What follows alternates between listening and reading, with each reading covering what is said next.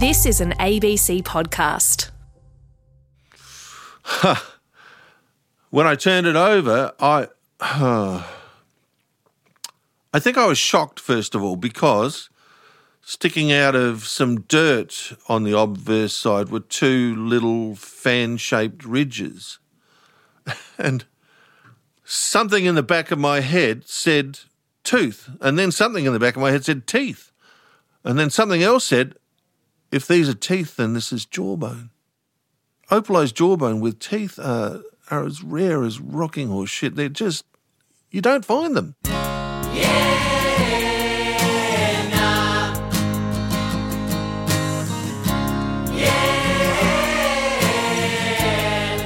I'm Elizabeth Kulas. Welcome to Days Like These. That there, that's Mike Poben. Mike is an opal dealer. And a few years ago, he stumbled across something that would change his life and what we understand about the history of the Australian continent.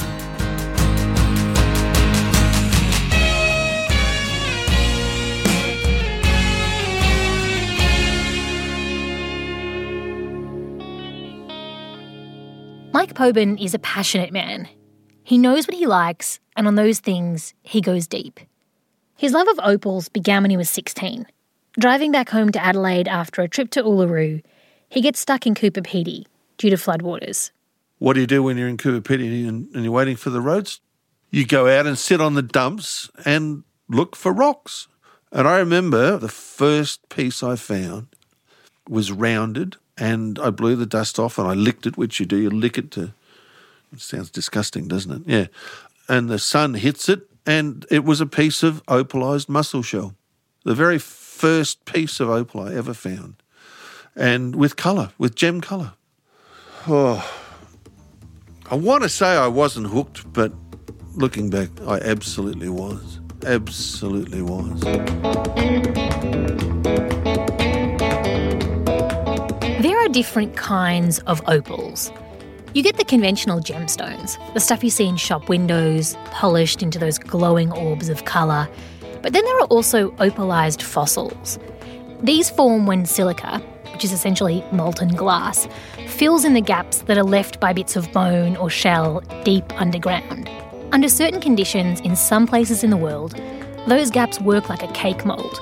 The silica seeps in, takes on its shape, and the result is part opal, part fossil. A shell or a bone, but made of opal. Now, Mike, he loves opal in all of its forms. And from that first discovery, he dips in and out of the opal trade in the decades that follow. He even mines opal for a while before becoming a full time opal dealer, buying and selling. Over the years, his fortunes go up and down with the market. And in 2013, after he'd had a few years out of the game, Mike started making regular trips back to Lightning Ridge. It's a dry, dusty town in northwestern New South Wales, one of the few places in the world where you can find highly prized black opal. I, I put my sign outside the motel in the street, and uh, just about every buyer does. You put the shingle out, it's like an A frame sign or something like that, and uh, advertise the fact that you're in town buying. And it works. Miners driving in from surrounding fields start bringing in their latest finds. They're usually stored in ice cream containers, old jars, Ziploc bags. And on one of these visits, Mike answers the door to a pair of miners. They show him some rough opal, he buys a few bags, and after they leave, he sits down, puts on his headband with the magnifying lenses attached, and takes a look at what he's just bought. I had a really good look at one of them. And I thought, oh, Michael, why did you buy this? And there was nothing there that really interested me. So I gave it to a guy in the ridge to on sell. I didn't want it. Then he turns to the second bag, and that's when he realises that he's hit the geeky, fossil jackpot. Uh, sitting here, it's about as big as the middle joint of my middle finger. Small, it's small. Yeah, I was pretty sure that it was bone, and after I saw the fan shaped ridges, I was pretty sure that they were teeth, and if they were teeth, of course, then it's jawbone, and I'm. Uh, I'm, I don't know, uh, agog, you know. I was sitting there in shock, you know, hair rising up on the back of my neck because it's just so rare. The largest tooth was just just beautiful, this beautiful fan shape. I just looked at it and looked at it and looked at it, and uh, all the time thinking, this is this is just amazing. A vein of greeny blue opal running through the fossilised jawbone of a long dead animal. The teenage fossil nerd in Mike is just besotted with this thing. But the opal dealer in Mike knows that opalized fossils are a niche interest. Conventional gemstones, that's what he can easily buy and sell. And that's what he's here to do. Which brings us back to that first bag of opal that Mike had bought in the same batch, the one that he didn't want and had tried to sell on through someone else. About a week later, it comes back to him. The guy who had it on consignment said, Mike, I, I can't sell this stuff. Nobody wants it. No one's interested. I didn't even get an offer on it. And I went, okay. And then, I don't know, I just had this curiosity in the back of my head going, you know, maybe you should have a really good look at this. And so I went through it and I found I've got the same uh, feeling again. Another little gunmetal grey piece, which was shiny on one side, clearly a small piece of bone. Same thing. I turned it over and uh, I could see what looked like teeth sockets. And what tipped me off was um, on one side there was a little groove, and I, and I went, Where have I seen a little groove like that? And a little stripe of green. And then I realised, of course, that the other larger piece that I'd found a week before had a groove in it and it had a stripe of green. So I dug it out of its secret hiding place and um, slowly brought the two pieces together and, and you know, wow not one piece of, of opalized jawbone, but two pieces of opalized jawbone. You know, if it was a movie, it would be one of those golden sunbeam moments in the Blues Brothers, you know, and a choir of angels or something, you know, extravagant like that. I mean, it was just extraordinary. And I knew I had something special. I knew. Not once, but twice. Mike has now made the fossil discovery of a lifetime. Two pieces of the same jawbone, richly coloured with veins of opal, brought up from deep underground, broken apart in the mining process, almost separated forever. And he's found them, brought them back together. Mike cherishes these two little fossil fragments, and he adds them to the collection of his personal favourites. Oh, I can't tell you how many times I pulled those two pieces out of their hiding place and looked at them like at three o'clock in the morning, you know, just thinking about it, just looking at it. I mean, it kind of makes me a bit of a nerd, I think. Even today, the opal business is pretty secretive. People keep their finds close and quiet. They're paranoid about giving too much away, where they mined for something, who they bought it off. So Mike shares his find with a few of his friends, but mostly he admires them in private. But after a few years, his curiosity does get the better of him. What was this thing? He decides to get a professional opinion and through his networks comes a name Dr. Phil Bell, a paleontologist who specialises in the region around Lightning Ridge. A paleontologist is anyone who studies fossils. Of course, most people associate a paleontologist with Ross from Friends, which is really unfortunate. um, well, at least they know what it is.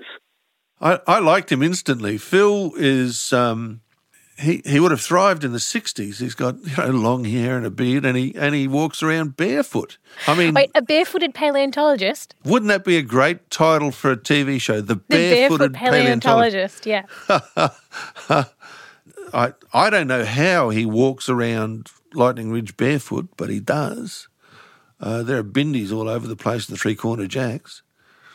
Um, yeah, fabulous character. I'd been coming and going at Lightning Ridge for a few years. Around those parts, you you never know what to expect. You know, the, the most innocuous person in town or in the pub can have you know, half a million dollars of jewels in their pocket, and uh, and you'd never know. And Mike was one of those names that came up as an enthusiast of fossils. So I was very pleased to finally meet him and uh, see some of his treasures. Phil had a colleague with him from Italy. Federico was coincidentally in town and um, they came to the room. We met up in his hotel room. Um, brick walls, a little kitchenette, you know, the toilet off to the side, um, and then two double beds. And in between was a little trestle table with a, a lamp shining down on, on some of Mike's opals. You know, blistering heat outside, and you walk in to this dark room, air conditioned, you know, with a single light hanging over this fossil. I softened him up with a few other pieces by showing him a beautifully coloured vertebrae and a few lovely, lovely bone pieces. Things that I'd seen before, and uh, you know, while they were very beautiful, they weren't they weren't game changers. And then he you know, kind of had a little twinkle in his eye, and he finally brought out his piece. I saved the best for last, and they both went quiet. And when I opened it up, you know, unwrapped the, the toilet paper and tissue paper that was protecting it, I, it's unmistakably opal. There was a beautiful flash of bluey pinks through the middle of this jawbone. With miners and, and opal buyers, it's often like playing poker and you know playing this game where I guess where you, you're gauging each other's attention on the piece.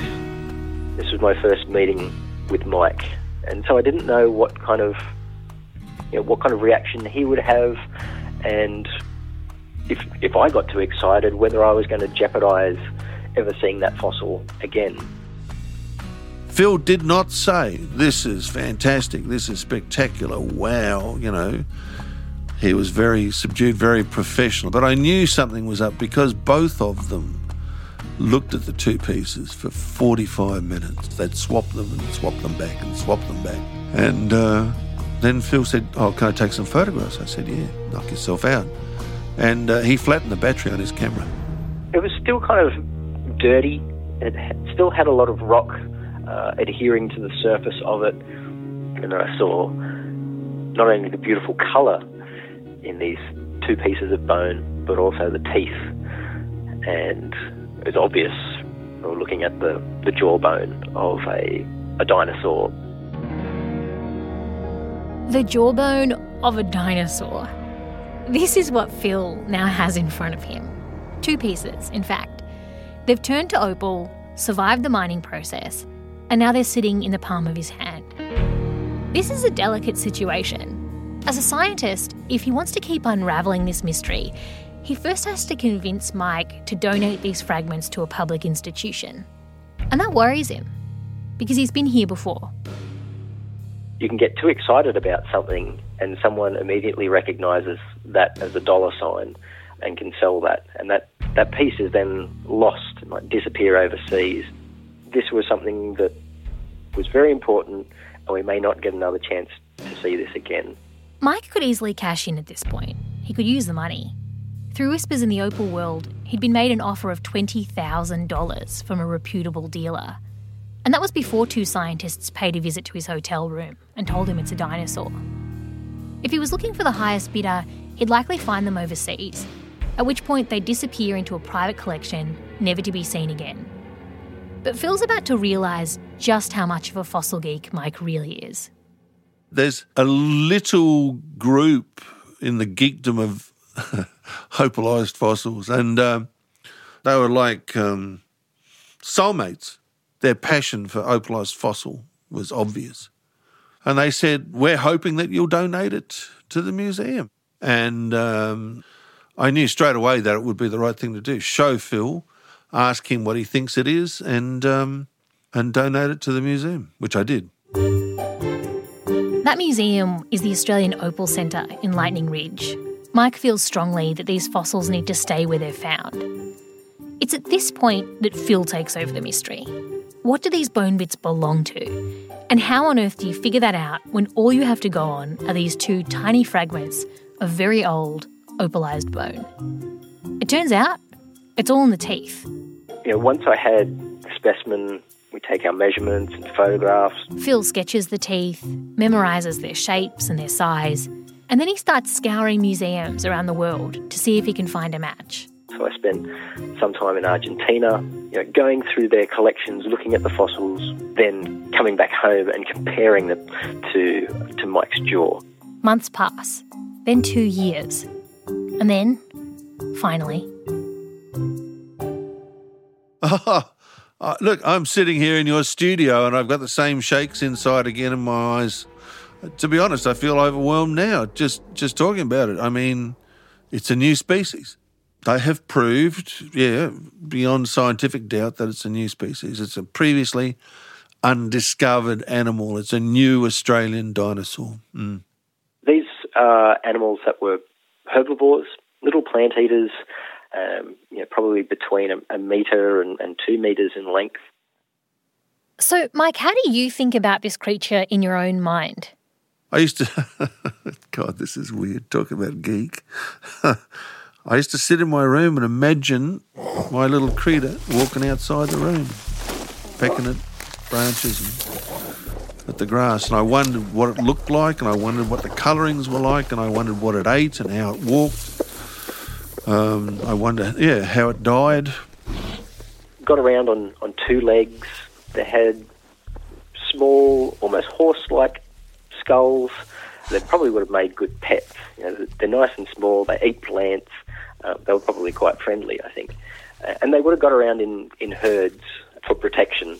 The front of the jaw, at least in some of them, had kind of a beak on them, uh, particularly on the, on the lower jaw, uh, whereas they had teeth further back. You know, I told you on the phone that I think of them as a dog chicken. yeah. How far off am I? uh, it's, it's, it's not a bad approximation. Yeah. if a dog was walking around on, on two legs, probably lose the fur, um, cover it in scales. Um, yeah, that's that's about what you're looking at. Phil's research showed that this dinosaur had lived in Lightning Ridge around 100 million years ago. And it looked a whole lot different then. Lightning Ridge was almost coastal real estate back then. The modern Gulf of Carpentaria is the last remnant of a great inland sea that once covered most of eastern Australia. So we had rivers that were flowing to the north, draining into that sea. Lightning Ridge was was on those rivers, which would have been well vegetated, you know, lovely, lush, dense forests. And the other important thing to know is that uh, Australia was much further south back then. Lightning Ridge was sitting at about 60 degrees south. So it was far more polar climate than it is today. But one challenge remained. What do you name this creature? And, and Mike had suggested the name Weewarrasaurus. I thought, ah, that's brilliant beautiful, really fitting, um, had a, a, good Aussie twang to it. Full scientific name? Weewarrasaurus pobeni. So, yeah, Weewarrasaurus pobeni. I looked for the broader region, and the broader region was Weewarra. And I knew that Saurus, of course, was a lizard.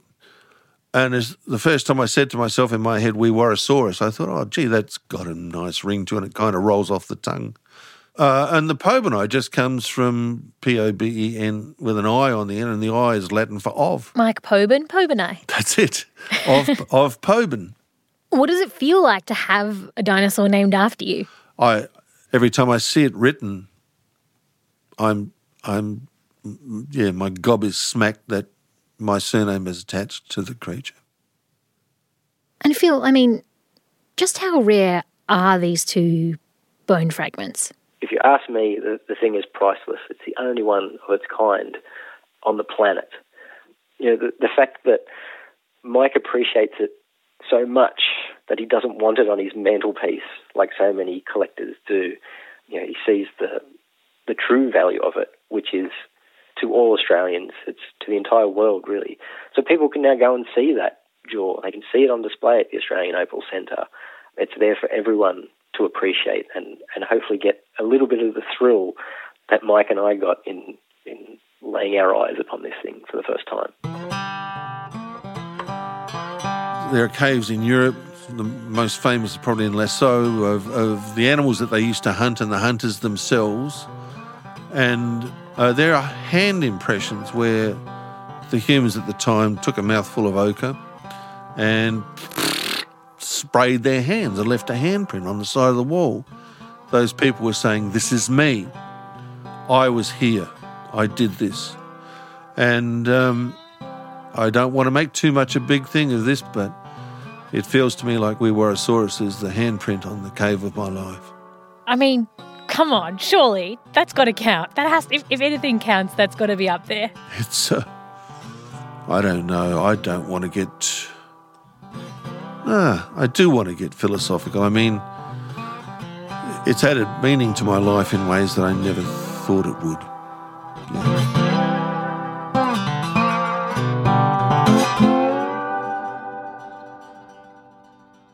Thanks to Mike Poben, Phil Bell, and the Australian Opal Centre in Lightning Ridge. You can subscribe to days like these in the ABC Listen app or wherever you get your podcasts. If there's a story you want us to hear, please do get in touch with us. You can send an email or a voice memo. We are days like these at abc.net.au. Yeah, Next time, on days like these, it's every plane passenger's worst nightmare.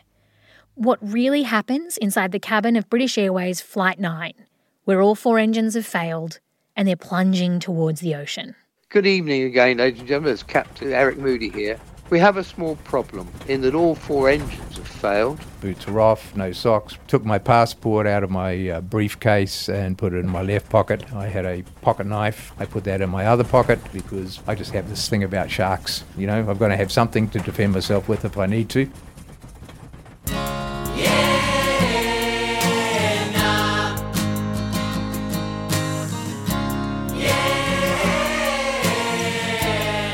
Days Like These is hosted by me, Elizabeth Kulas. Our lead reporter is Pat Abboud, and our season one reporting team includes Alex Lolback, Sam Wicks, and Monique Bowley. Our researcher is Tamar Cranswick. The supervising producers for this episode are Kyla Slavin and Justine Kelly. Our digital team includes Andrew Davies and Michael Delaney. Sound design on this episode by Russell Stapleton, with thanks to Timothy Nicastri and Stephen Tilley. Our brilliant executive producers are Ian Walker and Rachel Fountain. Our theme song is Yeah Nah by the Gooch Palms, courtesy of Ratbag Records and BMG. Extra music by Russell Stapleton.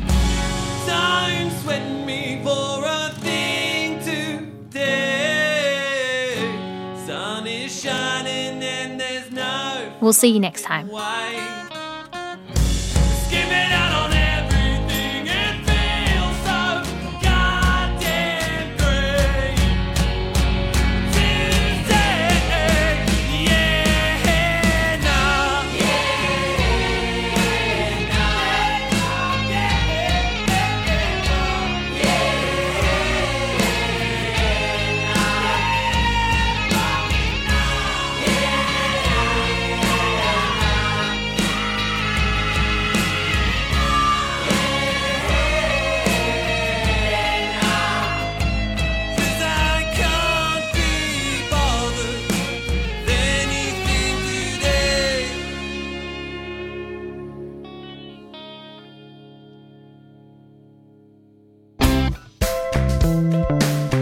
You like this episode of Days Like These, I've got a really strong recommendation for something else that you might be into.